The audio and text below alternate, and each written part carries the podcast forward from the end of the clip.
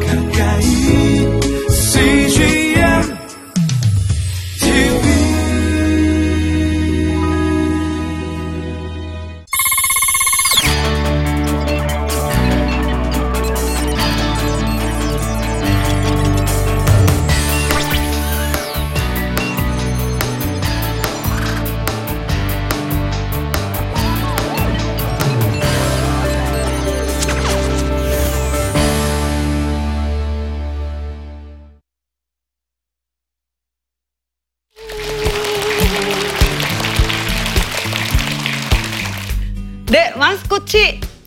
전효실입니다. 제가 one, two, three 하면 예 하고 함성을 외쳐주세요.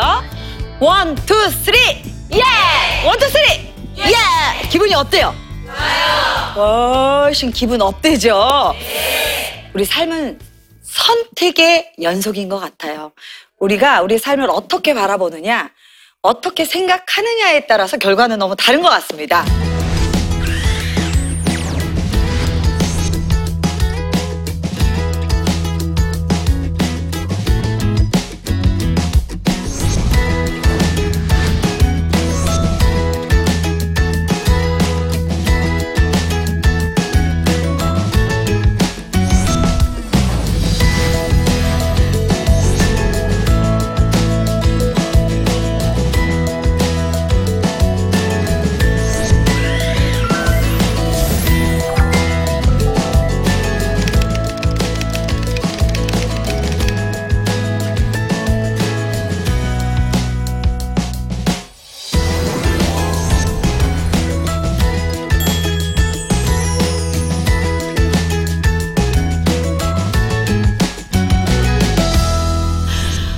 어, 설문조사를 했어요.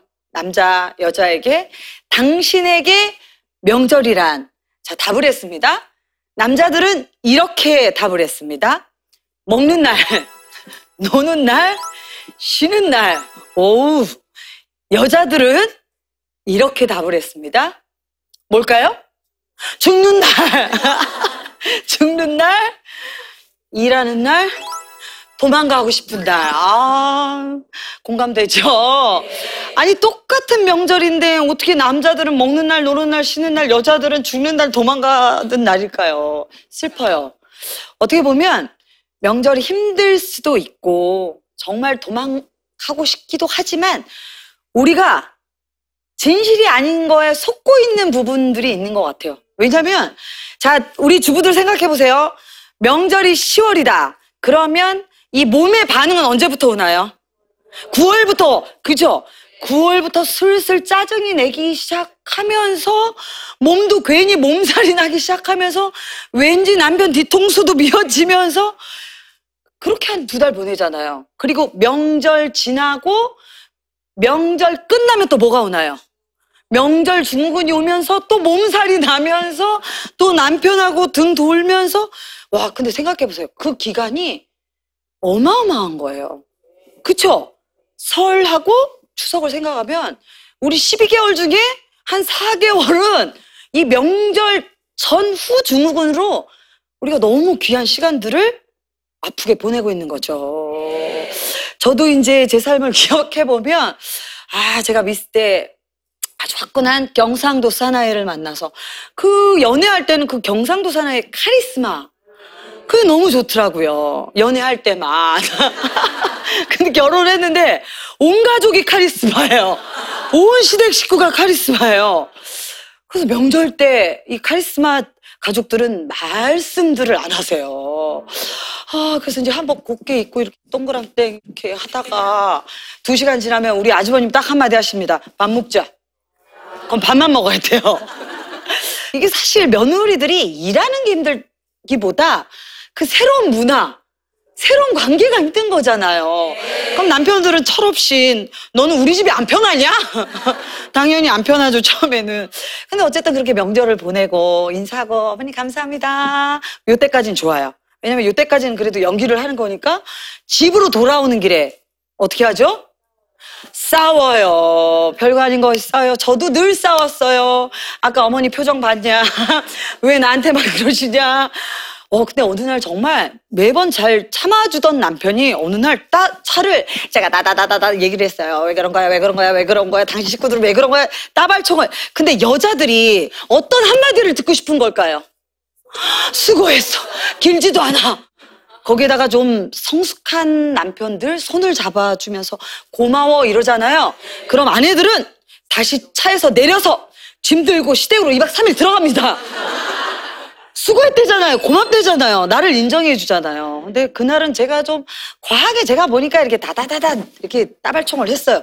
근데 우리 남편이 갑자기 차를 끽 세우더니 저를 딱 바라보면서 당신이 힘들면 형수는 열 배 더 힘들다. 어, 그때 그 눈빛을 잊을 수가 없어요. 그래서 제가 어떻게 했을까요?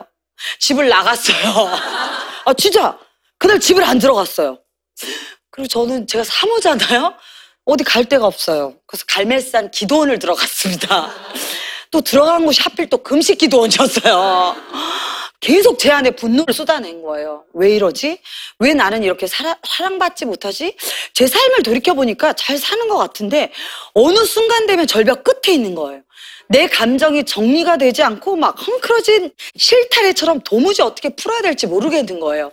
그래서 제가 이제 제 삶을 괴롭히는 악당 리스트를 다 썼어요. 김모 씨, 뭐 이렇게 계속. 와, A4 한 장이 가득 나와요. 그 사건 일지도 썼어요. 남편이 내가 음식물 쓰레기를 버려달라고 했을 때 째려봤다, 뭐 이런 식으로. 그런데 그렇게 쓰다가 제 마음에 어떤 울림이 있었어요. 참 지금 생각해도 신기한데 이런 음성이었어요. 그들도 그들의 삶에 최선을 다하고 있다. 어, 듣기 싫은데, 듣기 싫은데. 그들도 그들의 삶에 최선을 다하고 있다. 처음으로 든 생각이에요. 왜냐면 저는 저만 최선을 다하고 있고, 저만 옳고, 저만 착하고, 저만 최고라고 생각했어요.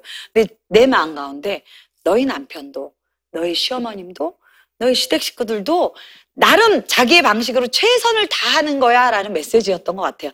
자, 옆에 계신 분에게 고백하겠습니다. 당신도, 당신의 삶에, 최선을 다하고 있습니다. 네. 그 메시지가 제 삶의 생각을 바꿨어요. 그래서 정말 저는 명절이 힘들었거든요. 결심을 하고 내려와서 그래, 이제부터는 내가 명절을 준비해야겠다라고 생각했어요. 어느 날, 아, 내가 솔직하지 못했구나. 제가 이제 사모니까 늘 내가 착한 며느리, 좋은 며느리. 왜냐면 사모는 완벽해야 되잖아요. 내가 그러지도 않은데, 아, 이걸 솔직하게 표현을 해야겠다는 생각이 들었어요. 그래서 너무 솔직하게 표현해서, 그 다음 명절에 식구들 돌아가면서 한마디씩 하는데, 원래 아드님들만 하셨거든요. 첫째 아드님, 둘째, 다섯째 하셨는데, 며느리 중에 제가 손을 번쩍 들고, 어머니 저도 한마디 하겠습니다. 다들 가족들이 놀래는 거예요. 늘 이렇게 집안일 하느라고 며느리들이 너무 힘든 것 같습니다.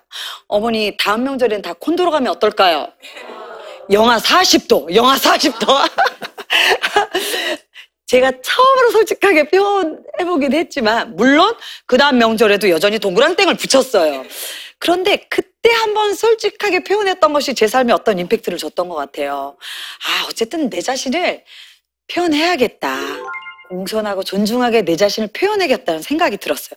그래서 그 다음 명절에는 내 편을 만들어야겠다고 생각했어요. 그래서 우리 장관과 막내 도련님이 있었거든요. 막내 도련님을 집으로 불러서 돼지갈비를 열심히 구워준 다음에 도련님, 도련님 장가 가시려면 잘 들으세요. 며느리들이 행복해야 됩니다. 그래서 도련님이 다음 명절에 영화 티켓을 끊어 오세요. 시간도 정해드렸어요.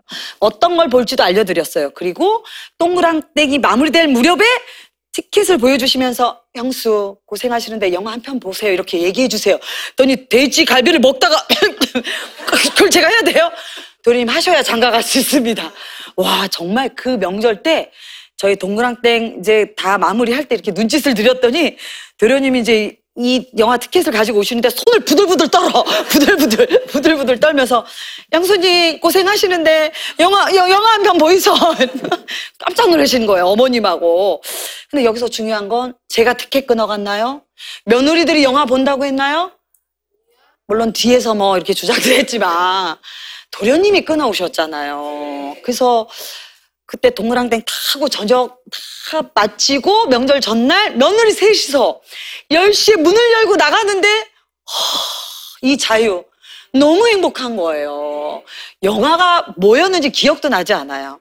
영화 보고 오면서 오는 길에 남편도 좀, 좀 한마디씩 해주고, 포장마차에서 우동 한 그릇 먹고, 그날 새 며느리에게 어떤 끈끈 한 유대 관계가 생겼던 것 같아요. 그래서 그 다음날 명절 어땠을까요? 너무 행복했어요. 며느리들이 그냥 행복한 거예요. 그랬더니 우리 어머님이 그 뒤로 뭔가 생각이 달라지셨어요. 그 다음 명절에는 아주버님이 끊어주셨어요. 영화 티켓을. 그리고 더 놀라운 것은 우리 어머님이 야야 저녁 먹을 필요 없대. 짜장을 시켜주셨어요. 그래서 10시에 나갔던 걸 몇 시에 나갔을까요? 5시에 나갔어요. 짜장도 일찍 시켰어요, 저희가.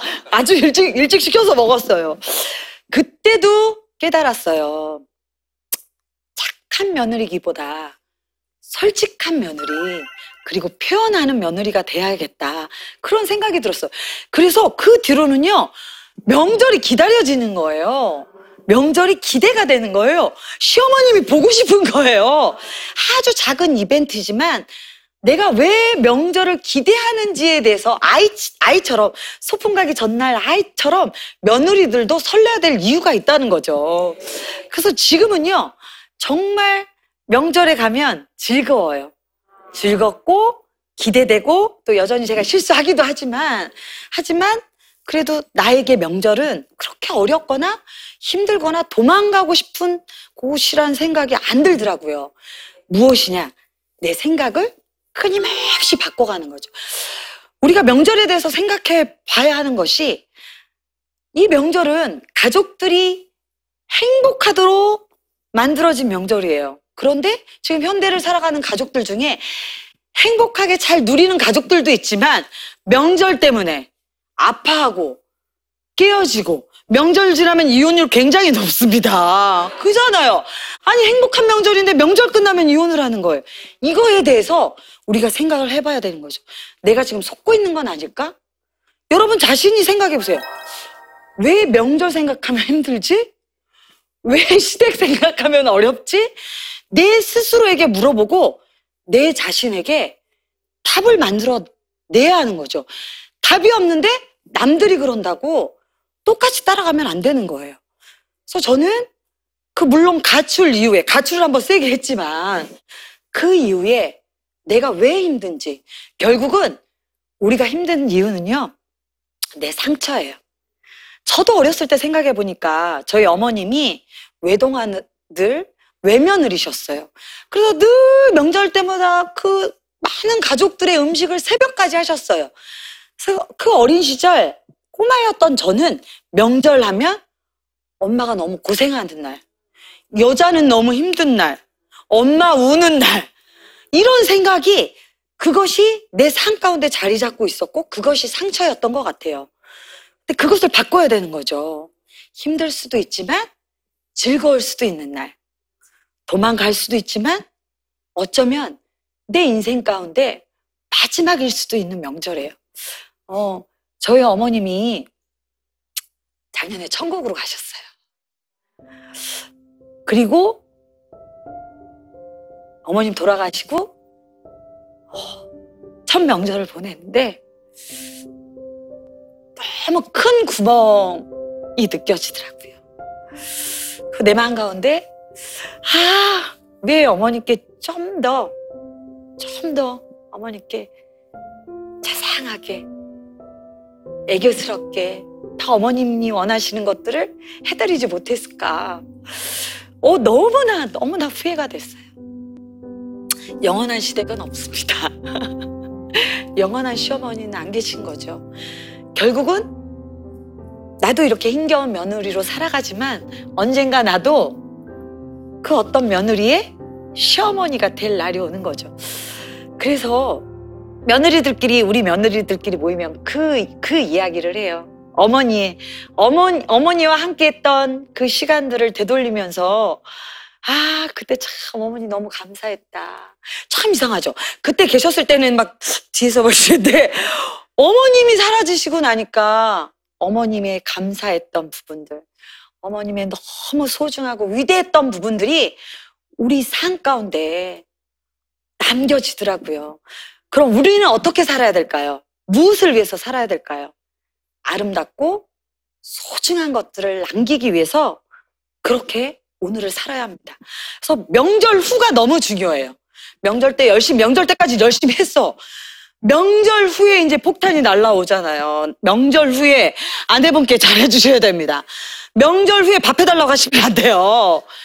명절 후에 한 두 끼 정도는, 그죠? 남편분들 보고 계시죠? 아내를 위해서 아내가 좋아하는 맛있는 외식도 좀 시켜주고, 드라이브도 좀 시켜주고, 그리고 좀 격려도 해주고, 그리고 사실 아내들도 이걸 생각하셔야 돼요. 만약에 내가, 내가 시, 시댁에서 힘들었다면 남편들은 처가가 마냥 좋을까요? 어떤 남편에게 물었대요, 아내가. 당신은 진짜 망고 땡이다. 우리, 우리 친정에 가면 누워 있기만 하고, 그랬더니 그 남편이 얘기했대요. 누워 있는 거 빼놓고는 할 일이 없어. 뭘 해야 될지 모르겠어. 본인도 너무 뻘쭘하니까 그냥 누워 있었던 거예요. 그 남편도 그의 삶에 최선을 다하고 있었던 거죠. 그럼 그렇게 하루 종일 누워있던 남편에게도 격려하면서 참 당신 하루 종일 누워있느라고 너무 애썼다. 참 우리 가족들 옆에 비유 맞추느라고 너무 애썼다. 이렇게 서로 격려를 해주는 거죠. 명절은 이렇게 생각하세요. 선교지에 갈 때 그냥 가나요? 아프리카 막 방글라데시 선교지에 갈 때 어떻게 해요? 막 십자가로 무장하고 막 기도하고 말씀 읽고 이러고 가잖아요. 명절은 우리 며느리들에겐 하나님이 선교사로 부르셨어요. 가정 선교사. 나를 통해서 하나님의 사랑을 전하고 억눌리고 아팠던 영역들에 대해서 회복시키기에 우리 며느리가 딱 좋은 거예요. 가정 가운데 나를 힘들게 하는 그 한 사람이 있죠. 모나고 연약하고 아프고 부족한 사람들이지만 서로를 붙여주신 이유를 깨닫고 왼수에서 붙여주신 게 아니에요. 우리 가정 가운데 하나님이 계획하신 그 이유가 있다라고 생각하고 내가 기여하기로 작정해야 됩니다. 자, 가족은 기대의 대상이 아니라 어떤 대상이라고요? 기여해야 하는 대상입니다. 아예 내가 내 삶 가운데 기여하기로 작정을 하잖아요. 그럼 쉬워집니다. 뭐 남편이 조금 서운하게 해도 뭐 별로 괜찮아요. 기대하는 사람은 애완견하고 똑같은 거예요. 주인이 잘해주면 어 좋아지고 주인이 밥 안 주면 삐져 있고 그게 아니에요. 밥 안 주면 내가 밥 찾아 먹고 기념일에 꽃 안 갖다 주면 내가 가서 꽃 사고 그리고 남편이 격려해 주지 않으면 나 스스로를 격려하는 거예요. 자, 자 손을 드시고 나는 내가 너무 좋다 박수를 치실 겁니다. 이렇게 엇박에 한번 따라 하시겠습니다. 나는 내가 너무 좋다 시작. 나는 내 가 너무 좋다. 나는 내가 너무 좋다. 나는 내가 너무 좋다. 내가 나를 사랑하고 내가 하나님으로부터 채워진 사람은요, 어떤 두려움의 감정이 와도 폭파되지 않습니다. 중요한 건 남편 때문에 폭파되는 게 아니에요. 시댁 때문에 쓰러지는 게 아니에요. 내가 나를 사랑하지 않는 거예요. 내가 사- 나를 사랑하지 않으니까 누군가 나를 인정해주지 않으면, 나를 사랑해주지 않으면 폭발하는 거예요. 그 사랑은 어디로부터 올까요? 내 안에 하나님으로부터입니다. 하나님으로부터 채워야 됩니다. 그래서 여러분 명절 전에 열심히 기도하세요. 그리고 그 하나님의 사랑을 가득 채우세요. 그렇게 내 자신이 채워져서 시댁에 가보세요. 그리고 그렇게 남편과 이야기를 해보세요. 갈등이 될까요? 화가 날까요? 서운할까요? 그러지 않습니다. 삶의 모든 문제는 누구로부터 시작할까요? 나로부터 시작합니다. 또 삶의 변화는 누구로부터 시작될까요? 나로부터 시작됩니다. 내 삶의 변화를 난 너가 변해야 돼. 시댁이 변해야 돼가 아니라 그 주체를 내가 변해야겠다. 내가 조금 달라져야겠다. 내가 조금 섬겨야겠다라고 결단하면 세상이 바뀝니다. 가족이 바뀌어요. 제가 그 생각 하나가 바뀌면서부터 그 힘들었던 무심하고 서운하고 다치고 싶었던 그, 그 남편과의 관계가 바뀌었어요. 남편도 변화되는 저를 다시 보기 시작했어요. 여러분 산 가운데 명절을 결정하시기 바랍니다. 돌파할 것인지 명절에 눌려서 까부러질 것인지 내 삶에 결정하시는 겁니다. 돌파의 주인공은 누구일까요? 바로 납니다. 나로부터 그 변화와 그 회복은 시작됩니다. 그래서 여러분 명절 가시기 전에 가족들을 위해 내가 할 수 있는 작은 이벤트 하나를 생각하세요. 어, 저희 형님들이 그걸 참 잘하셨어요. 저희 형님들은 명절 전에 늘 선물을 준비하시더라고요. 아주 작은 립스틱 요즘은 뭐 중저가 너무 싸고 좋은 것들 많잖아요. 5천 원, 만 원짜리 립스틱을 사셔서 거기다 작은 카드들을 그렇게 써오셨어요. 큰 형님도 그러시고 작은 형님도 그러시고 근데 그 작은 선물들이 가족들의 마음을 확 여는 거예요. 그래서 뭐 시댁이 한 30명 되는 건 아니잖아요. 가족들을 생각하면서 여기서 중요한 건요. 나와 갈등이 되고 좋지 않은 관계의 가족일수록 더 해주셔야 돼요. 사건을 떠나서 내가 그 사랑의 마음으로 써서 전달해 보세요. 물론 뻘쭘하지만 그 작은 실천이 그 막혀있던 관계 문을 엽니다. 그리고 그 마음을 녹여줍니다. 여러분, 그 사랑의 주인공은 그 누구도 아닌 바로 여러분. 하나님이 산 가운데 가정 선교사, 사랑 선교사로 부르셨다는 걸 기억하시고 이번 명절은 어떻게 보내신다고요? 축제로. 자, 명절은 뭐다? 명절은 축제다라는 슬로건으로 여러분 산 가운데 그렇게 실천하셨으면 좋겠어요.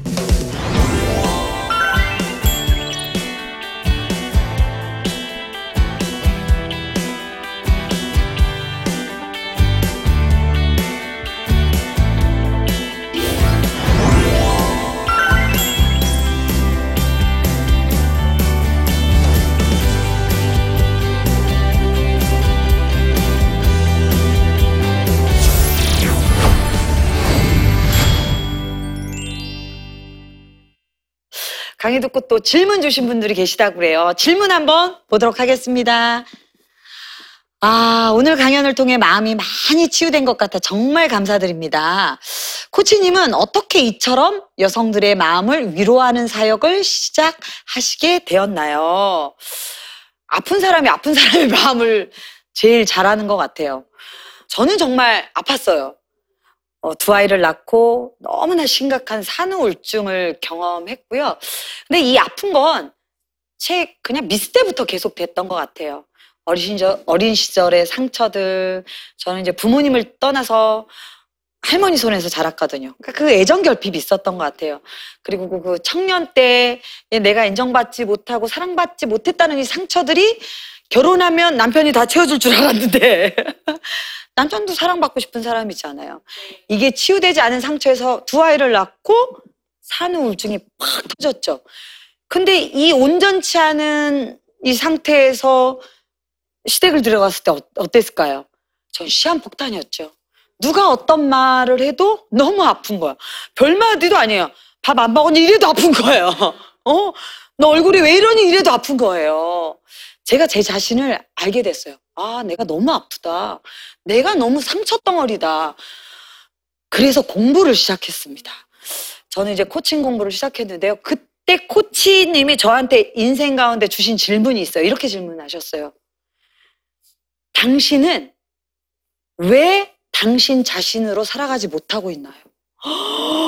그러니까 제가 너무 우울하고 안 좋으니까 왜 당신은 당신 자신으로 살아가지 못하나요? 할 말은 너무 많았죠. 산후 우울증에 상처도 있고 옛날에 제가 개그맨이었거든요. 개그맨인데 웃기지도 못했고 막 이런 이야기들을 막 했는데 그 코치님이 다시 이야기했어요. 아니 당신이 뭐 그런 산후 우울증도 있고 웃기지도 못하고 그 어린 시절에 상처가 있다고 해서 왜 오늘 당신 자신으로 살아가지 못하냐고요. 또 물으신 거예요. 그때 알았어요. 와, 생각해 보세요. 여러분이 오늘 내 자신으로 살아가지 못하는 건 오늘의 이유가 아닌 거예요. 어제, 어제의 상처인 거예요. 어제 다독여주지 못한 아픈 난 거예요. 이것을 회복시키지 않고 오늘을 사니까 어제 나 또 오늘을 사는 거예요. 이것이 평생 가는 거죠. 그래서 저는요, 치열하게 공부했습니다. 그것이 제 맘스 코칭, 여성 사역의 시작이 되었던 것 같아요. 그래서 여러분, 지금 여러분 삶 가운데 고난의 최고봉에 계신 분들이 있잖아요. 빙고. 놀라운 비전을 받으실 거예요. 그 아픔의 그 시작이 여러분 삶의 놀라운 출발점이 되실 겁니다.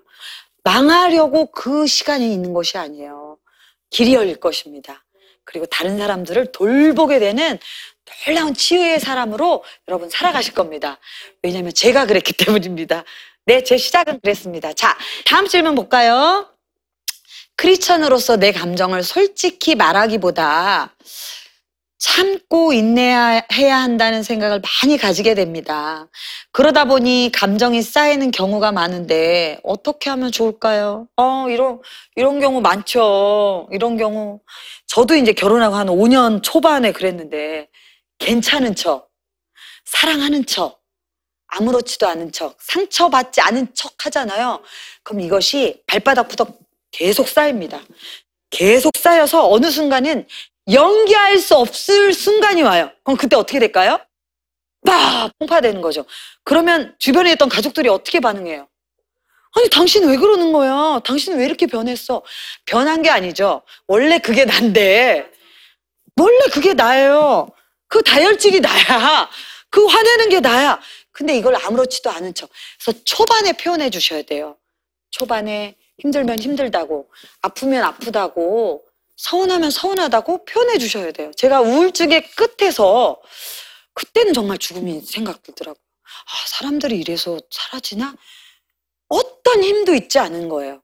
정말 너무 우울함의 끝이 오면 아기를 키우는 엄마들이 상담을 많이 오세요. 코치님 죽고 싶어요. 아니 그 어린 아기가 있는데 본인은 죽고 싶대요. 왜요? 삶에 어떤 이유가 살아야 될 이유가 남아있지 않다라는 거예요. 내 삶을 나눌 그 어떤 누군가가 없는 거예요. 그래서 여러분 반드시 찾으셔야 됩니다. 교회에서 찾으세요.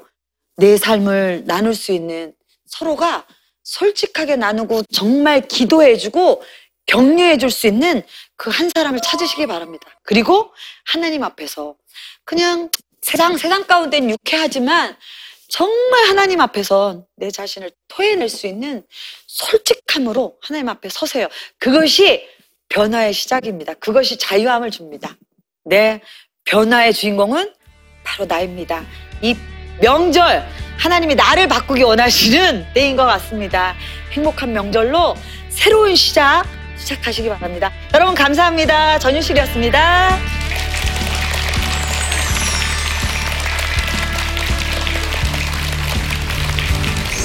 안녕하십니까. 어, 총신대학교 교수이자 드림포틴스 대표 라영환이라고 합니다. 부산 여중생 또는 강릉 통해서 많은 청소년들의 그 문제들이 이야기되고 있는데요. 아, 저는 어떻게 하면 이 아이들을 도울 수 있을까 생각을 하다가 아, 인문학을 통해서 어, 그 대답을 찾았습니다. 저희 드림포틴스는 아, 인문학을 통해서 아이들에게 꿈과 희망을 갖게 하고 또 자존감을 회복시켜주는 그런 일들을 하고 있습니다. 그래서 나침반을 통해서 어, 그 이야기들 여러분과 함께 나누고자 합니다. 여러분 많은 시청 부탁드립니다. 이 프로그램은 시청자 여러분의 소중한 후원으로 제작됩니다.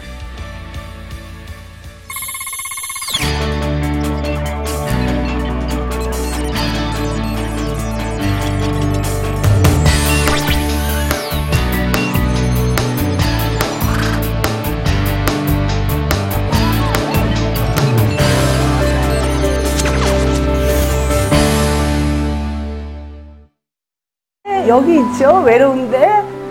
아, 그러니까 하나님께서 그냥 너는 거기 있음으로써 내가 어떻게 하는 거를 어, 너는 그냥 보기만 하면 돼. 너는 그냥 거기 있는 것이 선교사야